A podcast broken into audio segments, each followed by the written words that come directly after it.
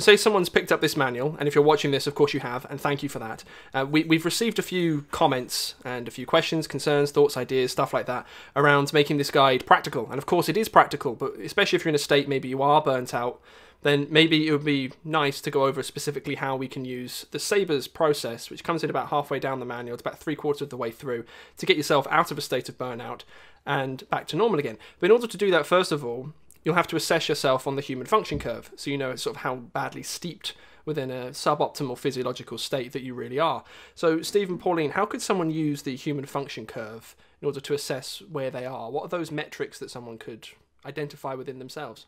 Well, in terms of uh, deciding where you are on the human function curve, can be quite difficult sometimes, and Peter Nixon uh, and his, his team at Charing Cross acknowledge this in so much as very often you get cues from other people before you, you, you pick up on it yourself because people tend to not register uh, cognitively where they are on the human function curve. So they believe that um, they're going about their, their daily activities, going about their normal lives, and to all intents and purposes, they're, they're, they're adapted and they're functioning pretty well. And certainly, um, in, in the early stages of burnout, there may not be an awful lot of uh, signs or symptoms that tell you that, that you're, you're heading for burnout.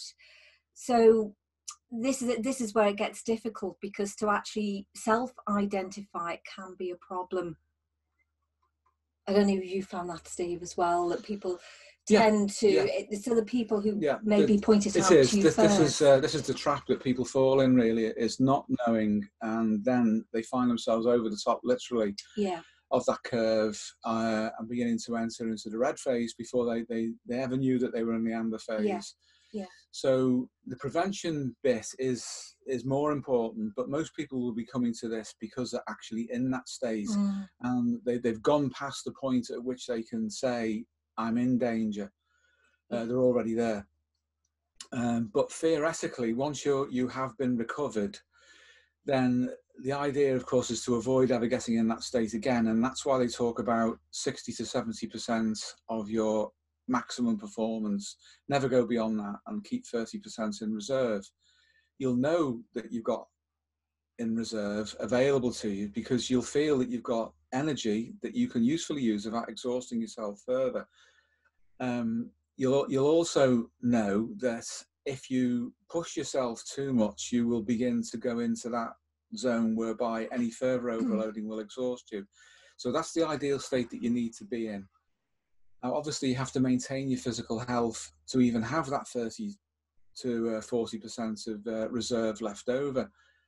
So I'm going to assume then that people are already in burnout and they're already over the top of the curve yeah. before we can actually say this is how you prevent it. Because without the actual conscious experience of being in the red, yes. you're not going to notice, as Pauline was saying. Yeah, the, it's the, that self-perception is, is yes, damaged, it's, isn't it's, it? It's that failure yeah. of perception, it as is. they call it mm. at Charing Cross, uh, of being in that drive state. Now, the usual way of, of uh, people handling the need to up their game in terms of energy output is to do just that, is to overperform. Yeah to uh, overcome an emergency and that, that's fine if it's just a one-off event and you have time to recover most people now live with the foot down on the accelerator, over revving all the time. And after a while, this becomes the new norm. They think this is me. And then they start to acquire ideas and associations that suggest to themselves through auto suggestion that not only is this normal, but I can cope with it. And then they don't see what's going wrong for themselves. And as Pauline said earlier, um, other people will see it first. Yeah.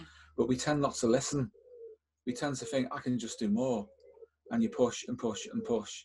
So the prevention side of it is is for education, but you can only really know that when you've been in a position where you have overdone it and you've had a fright, because very often it takes a fright before people will pay any attention to their physiology. Mm. And the reason for this, obviously, is that most people live in their psychology. Uh, and that's it. They think that's what they are. They forget that they're a body, that they have a physiology but the physiology doesn't forget. So if you you push it, you will pay. Now, assuming then that you're just simply interested in not getting in that state and you haven't had a fright, then the best metric for, for this, to, to answer your question directly, James, is to assess where your health is at any one time, right? And then say, okay, this is this is what I'm capable of now. How far could I go and recover without having to try to prove anything to anyone, other people, or, or myself? What can I cope with? And then you can work out roughly in, in terms of a percentage that you could just produce for your own use and say, well, okay, well, I could push this a bit more and I'd be up to 80%. That's probably comfortable enough if it's brief. If, however, you ask yourself the question that I know I've got issues coming, how much energy have I got left? And that, that becomes a bit more crucial because if you get that wrong, you might well go over the top. Mm. So yeah, you, you want that uh, 30 to 40% reserve so you can just adequately deal with whatever comes. For those uh, young men out there who may have heard about the way the Roman army used to train, for example, they used to train with weapons and armor double the weight that they would actually use in battle. So the training was more of an effort, if you like, than, than the actual experience. That way they had a functional reserve. So to carry that analogy over in daily life, if you find that you have something coming up which is going to particularly stress you, and just think of that and say, well, do I have that trained capacity to deal with what's coming? Or do I need to start to balance things? And this is where we get into sabres as a, as a preventative hmm. approach. Once you're in the amber phase, if you become aware at that stage that uh, things are difficult, then you you have to decide for yourself whether it's the physiological drive that's going to push you over, or it's the psychological drive. Mm. If it's the physiological drive, then you must default immediately to the Sabres program as outlined in the manual. So you follow sleep, arousal, breathing, rest, effort, and self-esteem in that order, and we'll cover that shortly. If it's psychological, you reverse it and you start with self-esteem which was the Charing Cross way of, of shorthanding, if you like, the whole of the psychological side of things. Obviously, if you have good self esteem, then you're generally going to be able to cope psychologically with, with, what's going to happen. Then you have to tackle effort. So this is the reverse. It's called Cerbus, the reverse of sabres. You attack, you attach um, your attention to your effort. How much effort can I reasonably make with this level of self-esteem I've got now? Then you, you think, well, if I do go into that amount of effort, how much rest will I need? And can I predict how much rest I, am going to need before I, I start to burn out? Now, obviously, breathing is further down the, the line here than it would be from a physiological point of view, because if you're not physiologically stressed, your breathing is probably going to be okay, which means your acid base balance is going to be okay. So that comes after effort and the rest needed to sustain that level of effort with the level of self-esteem you've got. After that then is arousal and we're getting really down into the physiology at this, this point. Arousal is the general drive state of you as, a, as an organism and in technical terms you could say that's psychoneuroendocrine. In other words, it's your psychology, it's your brain and nervous system and your hormones, your endocrine system these are the main factors that, that contribute to um, your arousal state. Although, as we've discussed on the podcasts, breathing as it affects your pH is also very important. So that, that's arousal. And then finally, sleep. Now, with physiological dysregulation and exhaustion, then that's the first thing you tackle. If your self esteem is fine and everything else is working properly, then sleep is probably going to be the thing that you can compromise on the most because you're not physiologically challenged to that extent. So if you're in the amber phase because of psychologically driven behavior and you're just getting overloaded, just apply service. But service can, can flip. If you push yourself too much whilst you're in the amber phase, even if it's only psychological, it will suddenly become physiological as well. At that point, the equation of the acronym reverses and then it's sleep that you have to deal with first because you're overdoing it. Hmm. Do you agree on that, love? Yes, I would agree on that. Um, I think too with something like sleep, you only have to look at what happens when people are sleep deprived. In other hmm. circumstances, mm. say for example, the basis of interrogation techniques very yeah. often involves yeah. sleep deprivation, and depending on the, the, the severity and, and the duration of that kind of thing, you can see how easily you can you can break someone just by uh, removing the ability to to sleep and to be rested. So sometimes I think by thinking in an extreme way um, and and seeing that the catastrophic results of that, you can then maybe start to value something like sleep more in your own life and in the context of your own life. Another example might be, um, say, with young parents who've got a child who never sleeps. Mm and uh, you know they're, they're just permanently exhausted yeah. so again you, you you can look to exam- extreme examples like that mm. to see just how valuable sleep is and that's obviously why it's it's uh, it's included um, in the recovery program because yeah. it's it, you know it's the bottom drawer it's absolutely essential yeah. to your recovery yeah. if you're going into it from a physiological point of view and saying you're, you're on the upslope of the curve and increased arousal will increase performance. And prevention, then, from a physiological point of view, is uh, more important than psychological because if your chassis is sorted, the psychology will probably begin to look after itself mm. as far as survival is concerned. It won't stop you being neurotic as such, and we all are to, to, to some extent, but it will prevent you going over the top. Mm. Uh, sleep is the, is the normal way to, to regulate your physiology. That, that's basically what it's for. Yes. Um, the arousal elements, then, if, you if you're following Sabres and you're on the, up, the upslope, is then in order to maintain yourself at 60 to 70% uh, of your capacity, you have to make sure that your arousal level doesn't push you beyond that. Because automatically, then you go over the top of the curve and you're into the amber phase. You no longer have that functional reserve left.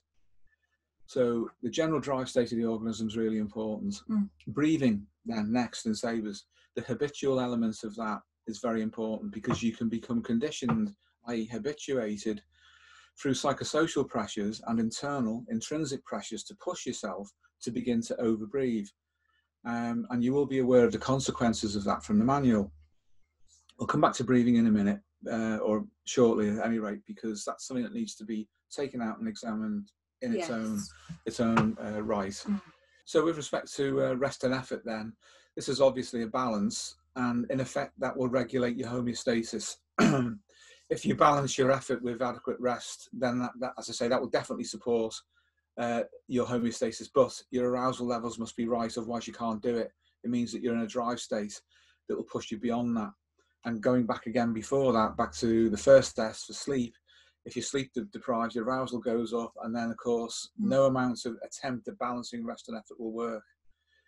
Uh, and then your self-esteem, the cognitive elements, if you like, are immediately affected because you realise you can't do it, you cannot, you feel defeated, despair, and so on, and that can push you over the edge.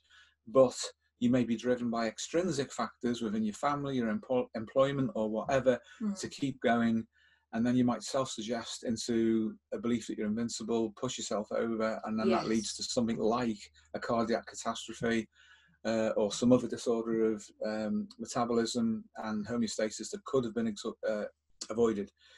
So, in general terms, then that's how you use the human function curve. You make sure you stay on on the upslope by applying uh, sabres first of all. If you do go over it though, and you're quite satisfied by self-analysis and you know, understanding yourself and your own context that what put you there was just psychology.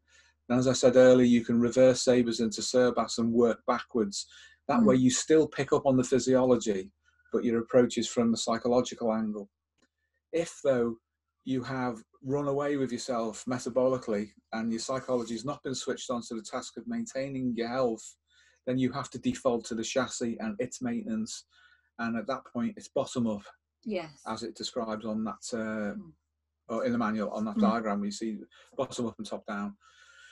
So that's basically the way to use the curve. It's pretty much self-explanatory but you do have to do it. You, you know um, there are places that, that, that we've delivered this for where they put them up on the wall in offices and they just go and check themselves and say well i'm there today. Yes. And if i do this i won't be able to complete this other task tomorrow or next week. Mm. Cut me a bit of slack, and my performance will increase. That kind of thing. And if you get a management system which is um, interested in in proper performance and outcome, then they will look after the personnel.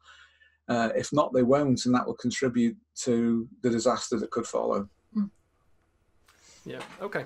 So if someone is, um, I mean, we probably go through sabres now more Yeah. in depth. Yeah. Now, if someone, I mean, I'm interested in sleep. Sleep's always something that's really interested me because I, ne- I never liked sleep historically ever. But I'm, I'm, I'm curious. In your, um, we all we all hear the general thing of sleep eight hours a night, but there will presumably be a difference between someone who's in a normal, say, maintenance state and someone who's burned out. So, from your clinical experience, what are the dynamics of somebody's sleep day to day when they're in a normal state? What should they be? You know, time of day, etc. If that matters, how many hours, and then what should that be if someone's in a more burnt out state? Do you think? Well, I I would say that um, you, you need to strip away all the presuppositions about hours and, and that, that that you have mentioned, and, you, and quite rightly so. It's not about the amount of sleep in terms of time; it's about quality. Yeah. and you'll know what the quality is by the outcome of the amount of sleep that you've had or that you or that you need. Uh, and quality includes depth as well sufficient depth which is why at Charing Cross they would use um, medicated sleep therapy with people to make sure that they got the adequate level of depth of sleep. Because when you do sleep properly and it may require medication then your arousal levels will come down uh, you can spend a lot of time in bed apparently trying to sleep or being asleep, but because your arousal level is up, you can't sleep. So you get caught in a negative, well, it's a positive feedback loop, but with a negative um, outcome. Yeah. So that's why they would address the issue of sleep with medication. It need not be for long, but you'll sort other things out with that as well, and that will include the hyperventilation, the breathing, because the respiratory center that's probably reset to a new abnormal level, compelling you to overbreathe, because the, the, a lot of the sleep medication that's used affects directly respiration. You'll find that then it resets, and then you're not compelled to overbreathe at rest. Well, that's a very important point, Steve, because at that point, the overbreathing is, is obligatory. Yes. You don't actually have any conscious control over that. So No. you, you do need some form of medication Mm, to, to reset. you do. Um, You do. yeah, you do, absolutely. And in Charing Cross, I mean, they would use diazepam and phenergan Yeah. combined. They, Mm. they, they seem to have a positive effect on one another, They do. don't they? They do, yeah. Um, benzodiazepine. Some people have um, got upset about the suggestion that that should be used, and this is a lot of negative propaganda. Uh, doctors themselves overprescribed it um, and ruined it Mm, uh, in some respects. There's also a, a very well-known internet personality who has had a similar effect on ruining its reputation yeah, without mentioning any names. Um, doctors routinely overprescribe. They overprescribe uh, b- uh, beta blockade, for example, for, Yes, for hypertension. Uh, they even use it for anxiety now instead of benzodiazepines, Yeah. which is a stupid thing to do. Yeah. Um, so doctors are responsible for a lot of the misuse. And something if I can just just Mm. interject, Steve, Yeah. like for example, amitriptyline, which apparently Yeah. is used to, to assist Yeah. with sleep, Mm. will tend to only help with transient uh, disorders and breathing. So a- anything that's uh, has chronicity to it that's become obligatory, it won't even touch that. No, So for anybody who's maybe taking that or or some other um, aid to sleep, it might be a good time to review your medication Mm. because you know the, the other things that are, are put other medications that are put in place are not without the side effects No. either. No. In in some in some regards, some of them have worse side effects than say something like diazepam oh, easily, yeah. or or yeah. another minor tranquilizer. Benzodiazepines used judiciously have no unpleasant side effects. Yeah. Used properly, Yeah. judiciously, and under medical supervision. You pair that with Phenergan, which is a sedating antihistamine, and they work synergistically They very, do. very effectively. Yes. Um, and something as low as two milligrams of diazepam has a protective effect on the heart anyway, and this has Mm. been known in cardiology for decades. Mm. But this negative propaganda, unfortunately, has gone out there and dissipated, and uh, it's it's had its effect. Yeah, there will be resistance to you getting it, There will, probably, there if you go to your own GP. Uh, there will, but unfortunately, nothing nothing is as effective as that uh, uh, inducing the right kind of sleep. to get um, the necessary rest, uh, bringing down arousal, which diazepam does anyway. It is an anxiolytic, so Yes. it brings it down. Um, amitriptyline, you do not want to be on that. Let's be honest. You know, it's far more of a, a problem than um, benzodiazepine. Yeah. At a, a low and, and safe Yes. dose. So yeah, there, there is that. Yeah. Um, But on the on the sleep front, then, if someone, because you mentioned obviously the depth of sleep is more important than the length of sleep, Yeah. which Yeah. is intuitively makes a lot of sense. Now, how would somebody know if they have good sleep? Would it, for example, metrics be you wake up and you're not tired, or you don't wake up multiple times during the night? Because I imagine there will be questions around there. Like, okay, I've got my eight hours of sleep. I was asleep. How do I know if it was good sleep? people have to realise it's a dynamic process. Everybody is different. Yes, very individual. It's individual, but Yeah. there, there is a recommended minimum period that you should undergo this, this this treatment for, which irons out all the variation that you get between people. The Charing Cross it'd be one week, perhaps two. Um, wouldn't need to be more than that. And when we were working with GPs, and they would prescribe diazepam on our, for example, on our recommendation, Mm, on a reducing scale uh, towards the end of the second week then people would start to be reduced on it so they would have a, a half dose reducing down yeah. uh, to eventually just went we, we'd actually used the half-life of diazepam calculated in so as they were coming off there would still be some left in the system that Yeah. would be active and therefore there wouldn't be a withdrawal and people would get used to it and they'd get used to not having it but they've been retrained to sleep properly whilst we then start to work on them with respect to bringing down the arousal which caused the necessity to be on diazepam in the first place. So there is no set answer, I'm afraid. You just have to say, well, look, here, here's, a, here's a length of time. That length of time will, will average out and remove the variations. Most, probably everyone that needs it will benefit from that period of time. So go with it. So that, that's the best way. Mm. Otherwise, you, you just cannot, you just cannot do it. You, you know, you, you have to have a basic structure and then people have to be open to going through that structure, Yeah. trusting it and following it through. Yeah. Now, if you can't get diazepam, uh, but you can get something else, then you have to go with that. But obviously, be very careful about self-medicating and any kind of combination of drugs which could have side effects. Mm. So be careful about that. But sleep is really, really important. Now, bringing down the arousal can come around physiologically because you're sleeping, Yeah. but then there's also the psychological component of, of bringing it down as well, uh, which, as I say, is very important. If uh, if that can be managed, and some of that will be psychosocial because families can be pathogenic. They, you know, as Pauline, you mentioned the high adrenaline household. Yeah, the high adrenaline household. There's a there's a tendency um, in families for whichever member of the family is has the most uh, or the highest levels of arousal for everyone else in that family to be brought up to that level of arousal. So, um, you know, it's um, it's very difficult if you're caught in that kind of toxic environment and uh, it's hard to know if there's any easy solutions to that but maybe to some extent type will feature in that too. Yeah. i mean you might be an introvert for example in a household full of extroverts or vice versa um, I mean, you were in a family that were largely introverted, and, and you were mildly extroverted, Mildly, mildly, mildly yeah. so, weren't through you? intuition, yeah. Yeah. Um, so it just depends how it, it plays out in any Mm. particular situation, but it's probably just something to be cognizant of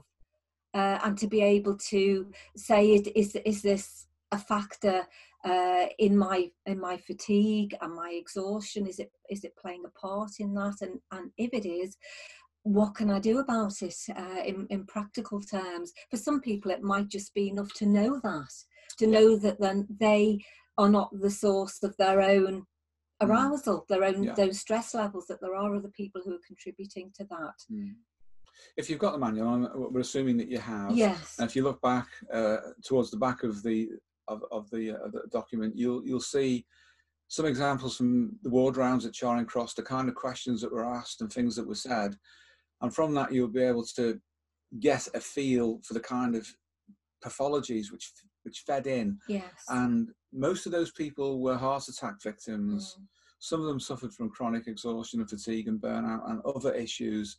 Uh, but most of these people were virtually at point P. They were on the edge of death when this method was applied. Now, if it can pull people back from that, yes, it can pull you back from anything. So that's worth appreciating. This stuff works. So, with respect to arousal, then, what you can do about this in your own context is that you do have to apply yourself to understanding your situation and what's feeding into it, uh, and then taking it from there. You know, it, it, could be that you know you get some support from your family, and it's not your family that are doing it. It could well be your work, mm-hmm. uh, or it could be friends, mm-hmm. or it could be just you doing it to yourself, which very often is the case. That the people are driving themselves too much with all sorts of negative. They think positive, but they're actually negative beliefs about themselves. Oh, you must bring the arousal down. Sleep is a vitally important part of that. Then there is the breathing, and breathing is a special case because of the influence at the moment on the internet of various respiratory gurus, should we say. Mm. This is not new to us. Obviously, the internet is relatively new. It's only been around 20 years, but that's new for us in that sense because we've, we've been around a lot longer than that. And when we were uh, younger and when we were training, there were still uh, cultish styles of, of uh, breathing techniques out there, and there were others which are less cultish, perhaps towards the yoga end of the spectrum. And we found a quite disproportionately high number of people who thought they knew how to breathe healthily when they were tested on a capnograph, an infrared mass spectrometer, as you can see in the manual. Uh, they didn't know how to breathe properly. Or they were simply so exhausted, they were beyond the point where their way of breathing without the support of sleep and respiratory center resetting mm. could correct for it. And in mm. effect, then their breathing was pathogenic. It was going to make them ill. It wasn't going to make them better. So you have to be really, really careful about what method you choose to breathe. Some of the more uh, exotic forms of respiratory training that are out there at the moment and extreme versions if you were to give that to someone who had had a heart attack, you will kill them. Yes. There's no question of that. You will kill them. You could give somebody an epileptic seizure That's or, a, or a, a, cerebrovascular accident, that, which is that, a stroke. These things have they, been. They have happened. They've been reported. Yeah, they have you, been reported. You can find it on the internet. Mm. If you have um, a need in you to breathe in that extreme way, then you should just ask yourself, what's the outcome you're looking for? And then decide whether the outcome you're looking for is survival and health over your lifespan, or you're just looking to adapt to a particular form of extreme circumstances that you want to test yourself against. Now, if it's the latter and you're young and you're relatively healthy, great, go for it. If there's anything wrong with you at all physically, don't, because there is no healthy way of breathing. You have to find out what that is for you at any one time. And the best way to do that is to get your body to reset itself, and it will tell you how it wants you to breathe rather than get someone else to tell you. Yeah. Now, all of that said, with respect to uh, rehabilitation at Charing Cross Hospital, then they did use very, very slow, very, very slow, unobtru- unobtrusive abdominal breathing. And when I was down there, um, and when Pauline w- w- was down there, we used some oriental methods of breathing, but they weren't extreme. They weren't like some of the yoga breathing techniques. Mm. Again, uh, they were very, very unobtrusive and, and you could barely see them. You, you might, for example, do three or four breaths a minute if you get into that state. And um, that's extremely slow, but if it's deep enough, deep and slow, not deep, sharp inhalation, which is not a deep breath, uh, far from it, it's, it's just a shallow breath that you use with force then um, that will encourage, provided everything else has been sorted, because remember you need your sleep and arousal got right before you can go into mm. breathing. Uh, that will encourage you to, to breathe properly, um, and that will sustain itself. So be very, very careful about who you allow to influence you over your breathing if you're in an exhausted state. Um, obviously, if you want if you want to be like a Tibetan monk and go up fourteen thousand uh, feet up on the Tibetan plateau, that's absolutely fine. Um, that's up to you. Um, but if you just simply want to survive and overcome a health issue and stop yourself um, from burning out, don't breathe like that. It won't do you any good at all. Is there, a, is there a healthy respiration rate people can use as a general metric? I know it's all about depth as well at the same time, but you know, if someone's could, if someone's say breathing hundred times a minute, well, that's a lot. That's, that's a lot of breaths. Yeah. So is there is there a rough metric people can go, oh, this this could be okay? Because yeah. also um, there's also with stuff like this because I've been reached out to with a few people with stuff like this before uh, regarding if they're in an exhausted state, they're more suggestible, generally speaking, because of the, hypervent- the hyperventilation. So it's like maybe we should have a caveat within this to be, you know, within it to relax at the same time, so that people don't use this as a form of. Oh yeah, you know, it, it, it, does negatively suggest to them, which of course is not the, the, the, intention. You can't, for example, breathe three or four times a minute and be anything other than relaxed. If you try and do anything, breathing three or four times a minute that, that requires a burst of energy, and I know there are breathing regimens out there that will get you to breath hold and then uh, achieve all sorts of things. Well, yeah, the, the, the, I mean, even with uh, even Pauline knows that I'd never heard of this particular fellow. You know who I'm talking about. Uh, and I would do things like that, but without hyperventilating. There are ways of regulating your breath when you have to um, overcome a physical challenge, like an ascent, um, where you can use a slow breath cycle to do it, but you have to be, you know, you have to know what you're doing, and you don't have to hyperventilate. But that's perhaps for another time. But yes, if you overbreathe, you become more suggestible. Uh, everybody in the occult and everybody in cults and many many religions know this, mm. and I've always known it.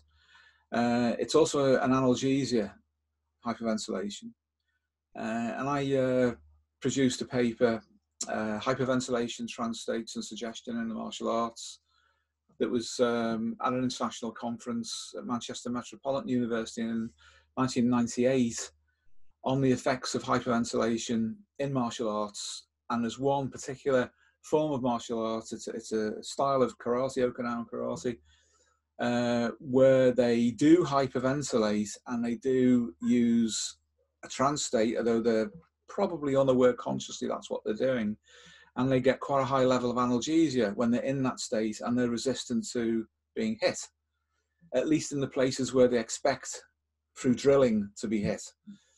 Um, and of course, that makes that makes people suggestible, like you say.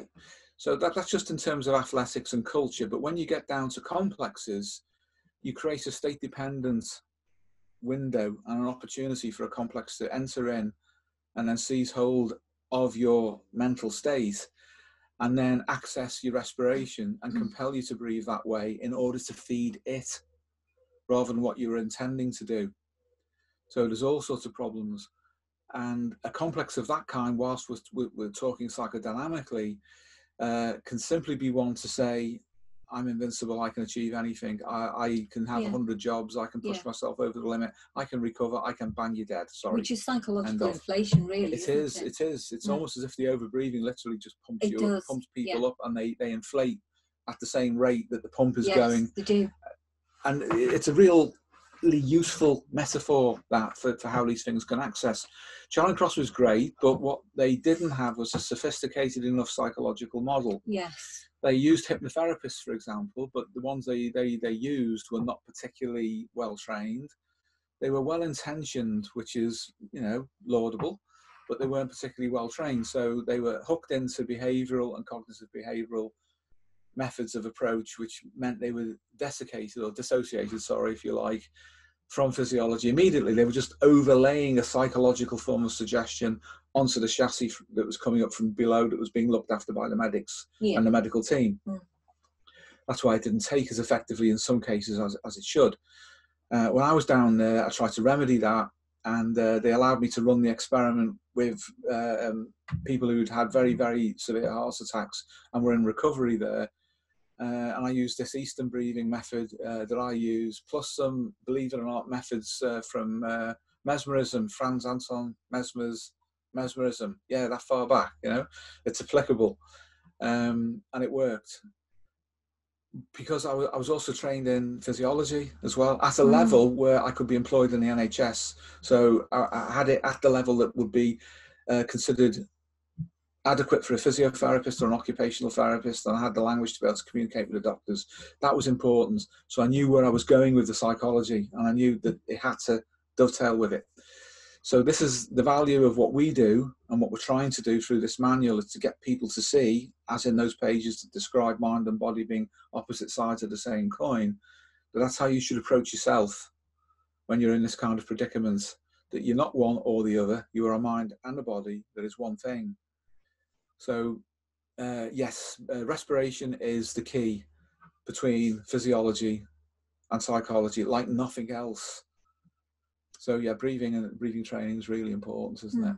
At the at the right time, though. At the, yeah, yeah. Sorry, yeah. Paul. Yeah. yeah. Well, again, because like I say, the the um, obligatory mm. hyperventilation, it's something that you at that point you don't have conscious control no. over. So you the only way to really restart things and uh, to kickstart your homeostasis is to get your sleep sorted mm. at that mm. point. Yeah. Yeah, I, remember one, um, say one case. It was a few. What it, it, it, this this happens with say clinical experience. You know, accumulated clinical experience. You'll notice one key case which opens your eyes, and suddenly mm. you're seeing more there than with other people than, than you'd seen before. And I'm thinking one chap who was a runner, who was uh, chronically exhausted, but he kept running. Yes because he felt so good when he was running. Yes. And uh, he was on the capnograph and it was an absolute mess. And he was a medical referral at a medical centre. And uh, it suddenly occurred to me um, because I asked him uh, when he was on the capnograph to breathe as if he were running. Uh, and he did. And uh, he reported that he felt better. Mm. And I thought, well, you look, you're hyperventilating at rest, but you're feeling better and the alarm's going off on the machine, but you're telling me you feel better. Mm. Actually, you're not better, and the feeling is a runner's high, if you like, that you're inducing in yourself through the hormones that are being kicked off through also suggestion as an arousal level, because you're not actually running, you're sitting still. Uh, and then I worked further with him, and it turned out that he ran much, much more than he should because when he did, it normalized his respiration rate. Yes. He's hyperventilating at rest and his mind saying, "I'm breathing like I'm running. If I run, I'll be normal." Yes. So he then he then began to run to match his respiration rate yes. and push himself downhill. So very very early on in the pathology, he would have been exhausted or anxious and hyperventilated, and then he ran. He ran to run off the stress, and he didn't run it off. What he did is he created a pattern of behavior, a state dependent memory learning and behavior system that then compelled him to run and gave him a runner's high. And even when he wasn't running, gave him a runner's high because it supported the complex. You know, because people have to understand that complexes are like living systems. And I'm not saying that they are therefore little demons that live in you or anything like that, but they are functional units with independence to such a degree that it is as if they fight to survive. And if a complex is state is that you are in a, an overdrive state, it will want you to do that all the time because when you do it, it lives mm. and it has some of your energy. It, it moves away from the rest of your economy, of your body and of your mind and your relationships, and it feeds that and it keeps that alive. And to carry the metaphor forward, all living things will fight to survive. So if we create complexes, we can expect them to put up a fight, and they do. And they can put up a physiological fight as well. Mm. And if we're identified with them, then we think it's us. We don't make that distinction. We don't see that this thing is literally running us into death. You know, it's like it's like no, this is me. Sorry, it isn't. This mm. is an intruder. This is a viral infection of a psychological kind, which has got inside you, got inside your self-concept, mm. and is making your self-concept replicate its ideas over and over again. And you think they're yours. Actually, you're killing yourself. And that turned that, that guy around, and it probably, I'm not beating my own drum, it probably saved his life to realize and to open his eyes with astonishment at what he'd done to hmm. himself by connecting his mind and his body back up again.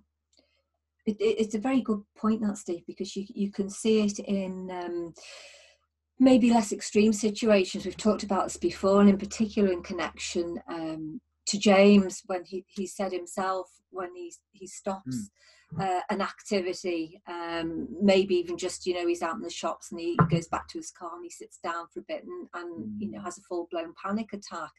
Uh, there are good physiological reasons for that because obviously when you you stop and you rest. Uh, muscular activity decreases so you're not producing as much acid but the hyperventilation continues uh, and it kind of overshoots your pH regulation, and then you get all the symptoms associated with um, being in a, an alkalotic state. So, you know, even at a, you don't have to be a, a runner, but you, know, you can see it very clearly in that Mm-hmm. case, can't you? But it, even just stopping some basic everyday activity can produce that kind of effect. So, you know, you might then feel you want to get up and move around. That's part of sort of the agitation then that comes with being in that state because you're trying you're trying to get your homeostasis back by moving around again and, and getting your muscles to to uh, produce more acids. So yeah, you can you Yeah. can see how that see would how work. happens, Yeah. Yeah. Yeah, I want to say something on the complex thing as well because we recorded a podcast earlier today on typology. And uh, we're talking about Big Five and Myers Briggs and stuff like that. This is the reason why I don't like Big Five because it trapped me. Yeah. Because if you look at uh, big, one of the dimensions of Big Five is industriousness, and I scored 99th percentile on industriousness, and I was like, whoa. Yes. Because why wouldn't you want to score 99th percentile on industriousness? There is a value judgment inherent. I don't care what anyone says. Yes. Built into that, which is if you're more industrious, you're going to make more money, you're going to be more successful, more status, etc. And I was Yeah. Mm. like, oh, that's absolutely brilliant. I'm not inherently 99th percentile anything. Mm-hmm. I'm, I, I am, I am, I was inherently myself, but the industriousness was driven by the complex. Yes. So it was almost like this this this suggestion which fe- fe- fed back through Big Five and the people who pushed the Big Five online at the same time. And it's like maybe that's a, a, a test as well. If someone does the Big Five test, it might be useful if they come out massively on the side of industriousness and they're pleased with it. Then Yeah. perhaps that's something to to consider yes. as well, because it's especially in terms of rest and sleep and everything else. You can't do that. It just doesn't make any physiological sense that you could possibly do that. No, doesn't doesn't make any homeostatic sense for sure, does it? Uh, and I think, as you rightly say, James, you then have to look at what kinds of things are, are feeding into that that complex. You know, is is it to do with um, your family or, or the, the, the culture at large? What kinds of things make you believe that it's better to be that way and to push yourself to that extent? Uh, and then, you know, decon- if it's harming you, you have to try and deconstruct it. yeah you can be breathed by complexes uh, but also complexes can type you as well and you know you did a myers-briggs sometime we, we didn't mention this Hmm. but th- this is one one of my issues about typology is that you can actually type the complex rather than the person you know Yeah. and then that that complicates things no end That's uh, that, this is why people keep typing me as ENTJ. They're they when people they, they try and type me all the time. Just that's right, like 10, 20, 30 times. It's always like you're an ENTJ, ENTJ, and it's because I am acting as that commando type. And it's like no, I'm not, but I was facsimiling as one. Yeah. So that yeah, that makes sense. Well, it shows a, a lack of understanding of the, the subtleties of it, really. Yeah, it, yeah, it, it it definitely does. It's it very definitely does. specific, isn't it? Mm. Sometimes. Yeah, it, w- it won't be going to the fact that I have TE or anything like that, but it's like you seem to act similarly to other ENTJs that I know. It's something like that. transference But yeah, it, it, That- that- it won't be who I am. a transference Yeah. immediately because they're, they're referring you to other people and transferring their relationship to other people onto you. So immediately you, you need to suspect, and, and obviously you would, Mm, uh, that that is a transference reaction and it's not a clean observation. yes. A, a clean observation is, is, is a different thing. And, and as we were saying in the earlier podcast today, that's absolutely everything. And you need so many other different metrics, if you like, to measure against. So you know what you, you're actually experiencing. But because people lead with their ego psychology, their ego um, being only what they know about themselves, then whatever's in there is the truth, even if it isn't. And if that involves a transference, they believe it and they blame you. Yeah, yeah. Well, uh, how about we move on to the next part of Sabres, which is the um, the first R in this thing, which is rest. Yeah. Mm. Well, I think as I was saying a moment ago, that can be difficult, James, for the reasons that we've we've just described, where where there is chronicity, because to some extent, to um, to normalise the hyperventilation, there's a tendency to feel that you need to move around. You might, you know, to to stop being active can make you feel agitated. So, again, sorting sleep out is primary It is, isn't it in is, assisting yeah. with with the rest side of things Yes, as it well. Is, it is. but also in in um allowing yourself to rest to build in the idea that it is in fact normal to do that. Um and you might have to resist what other people might want for you as well in in the way that you've just been describing Yeah. the, the fact that some people might want you to be an ENTJ for their own reasons Yeah. Yeah, Uh, it, it, it gives gives them more more authority. I think. Mm-hmm. I, I wanted to ask though, could, could is rest like a facsimile word for relaxation, essentially, like almost like productive relaxation? yeah It can be, can't it? yeah they're not necessarily No, the same no. thing are they No, no. Uh, y- you know if your rest is, is okay because you can then make effort. If, if you follow Sabres, yeah if your rest is inadequate, you still can't make effort. Even though your breathing's been sorted out, your arousal's down, you're sleeping properly, then there's something wrong with how much rest you're getting. Mm. And like Pauline said, uh, people may not allow you to rest, and you may have to begin to assert your human right to recover, yes which is effectively rest. So yeah, it's a psychosocial factor and an intrinsic one. Mm. Okay, so so freeing yourself from external obligations then. You have to, uh, and people, if they mean you well, will allow you to, and if they don't, if they're malignant, you know, or they're needy in, in, in the wrong kind of way, will insist that you don't rest. And if you agree with them, you will just put yourself back. You'll burn out again. You'll be back over that Yeah. curve. or you Very- become ill on somebody else's behalf don't Which- you which which you've happens, given an example of Yes. before Yes. Yeah. Yeah, that can happen. You can you can decide to have someone else's heart you attack or can or whatever else it might be, because you won't give up on this idea that you don't need rest or that you can't rest because you've got a guilt complex or it's just been conditioned into you. However you want to frame it, the outcome is the same. Mm. So yeah, rest is, is so important. You know, it, it's easy just to let it just go over your head and oh, what's that? You know, oh yeah, I know how to rest. No, you don't because if you knew, you wouldn't have gotten this mess. Yeah. So resting skills very very important. Yeah, 'cause is that is that tying in with arousal, which is always something that's interested me because people, if they say I'm going to rest today, they'll put on the TV or something like that, and that can be a very relaxing thing. But if you've got, uh, I know the I know the audience fairly well at this point, I believe. It's like very much strong thinking types, generally speaking.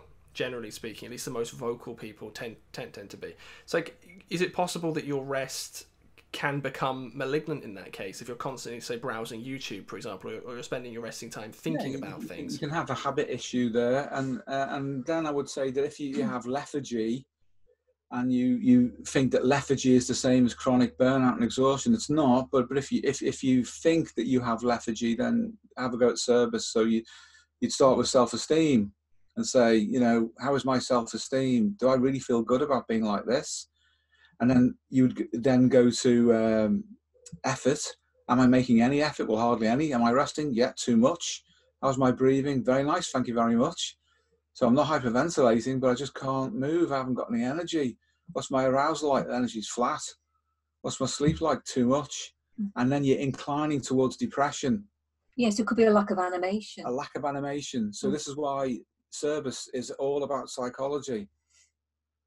You know, so you look at it that way because you may misattribute what you're actually going through as being burnout. It's not, Yes. perhaps. Mm. It might well be that you're becoming depressed Mm. or uh, habituated into lethargy and then an inability to make effort because you've lost your fitness physically and, and you've lost your drive state, your healthy Yes. drive state psychologically. yeah you don't have any real focus for your libido No, ex- yeah, Yeah. yeah, great point. And Yeah.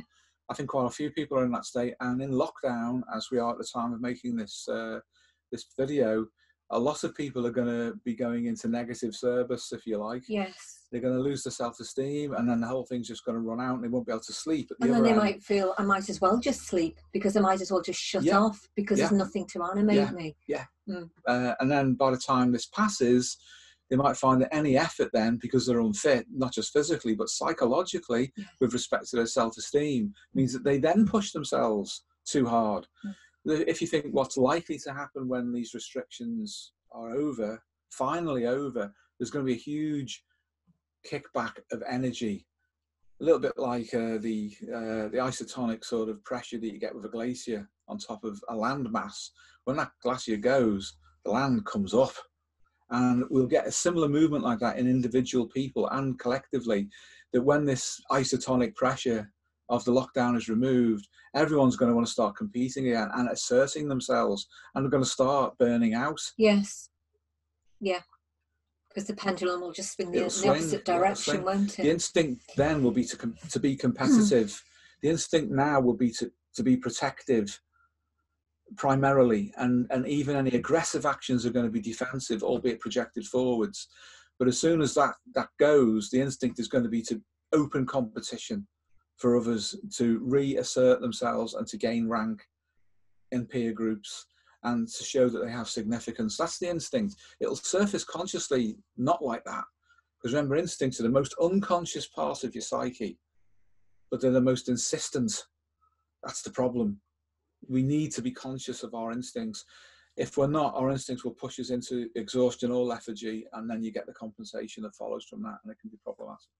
So the the penultimate letter of Sabres then is is effort, and presumably this is um, putting in less effort in this particular context? Well, yeah, if, if you're physiologically shot, obviously hmm. um, less effort is necessary until the, the, the letters that precede that E for effort are sorted out. Hmm.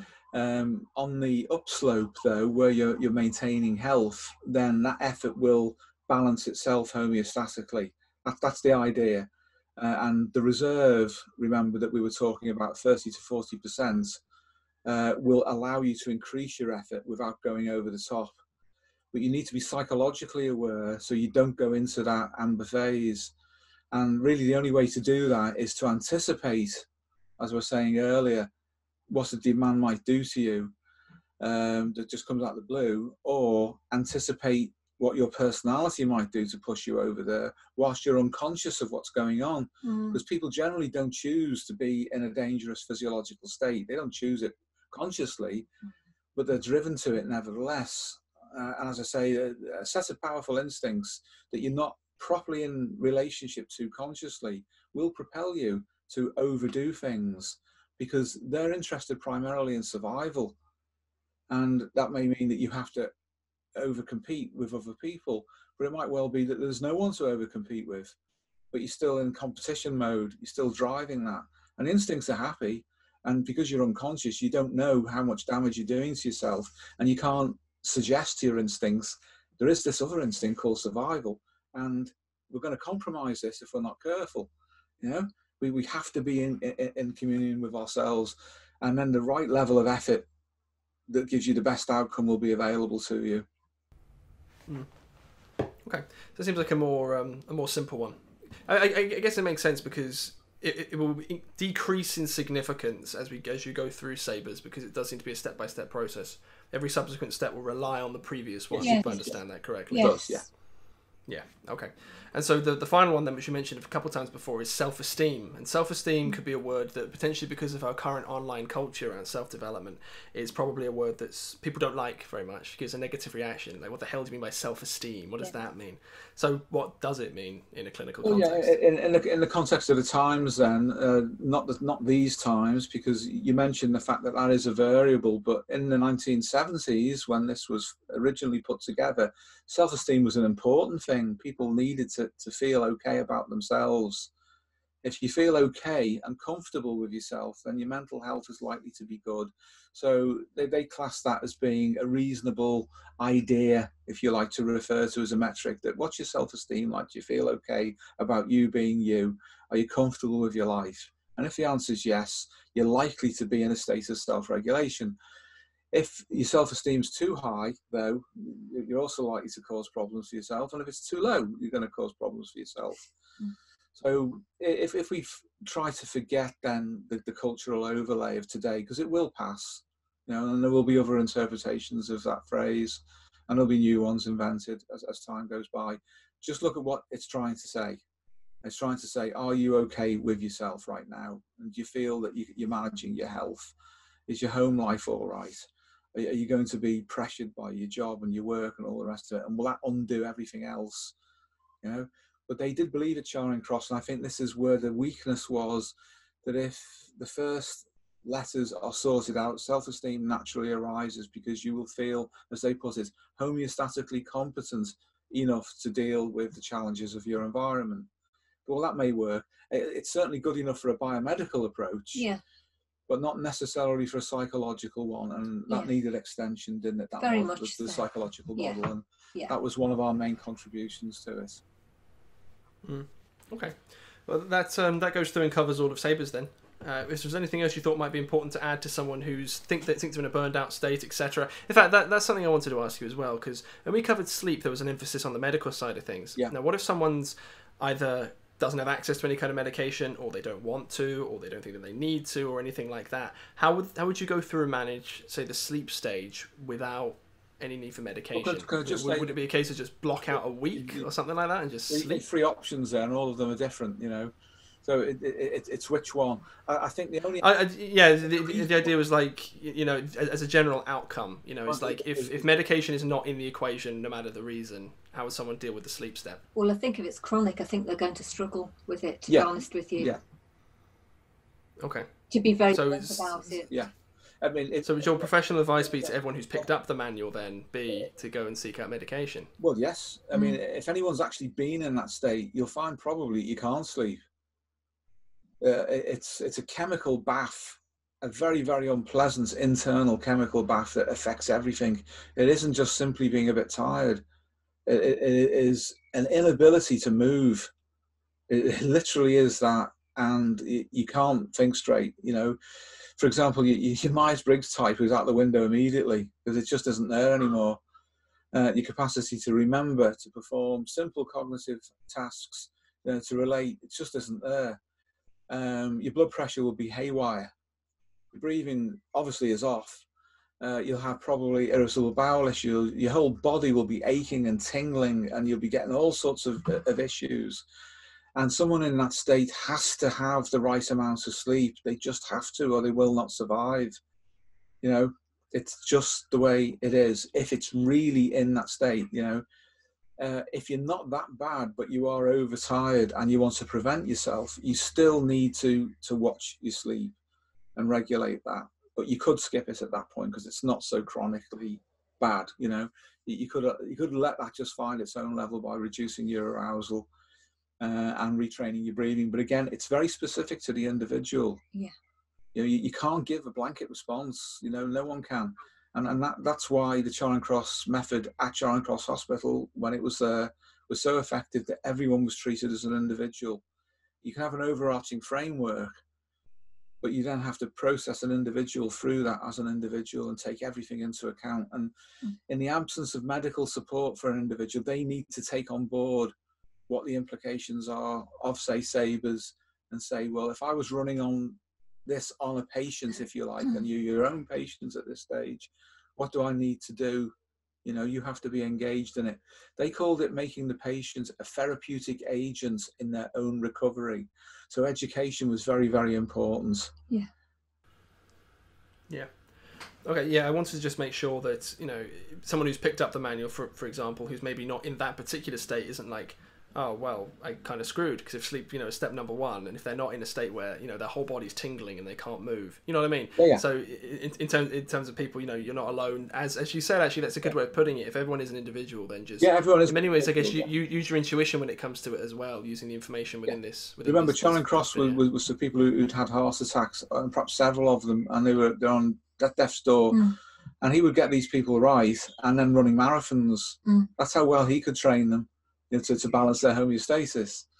Uh, but not everyone's in that state. And when we got into um, primary healthcare and, and was using it, we'd see people at all sorts of levels of exhaustion and fatigue and complex activity. But Sabres would be a part, a, you know, a part of our assessment of everyone, but not in isolation. You know, it, but it would be a part of it because we want to know what their physiological status is, because then we will know whether the psychology will take or not.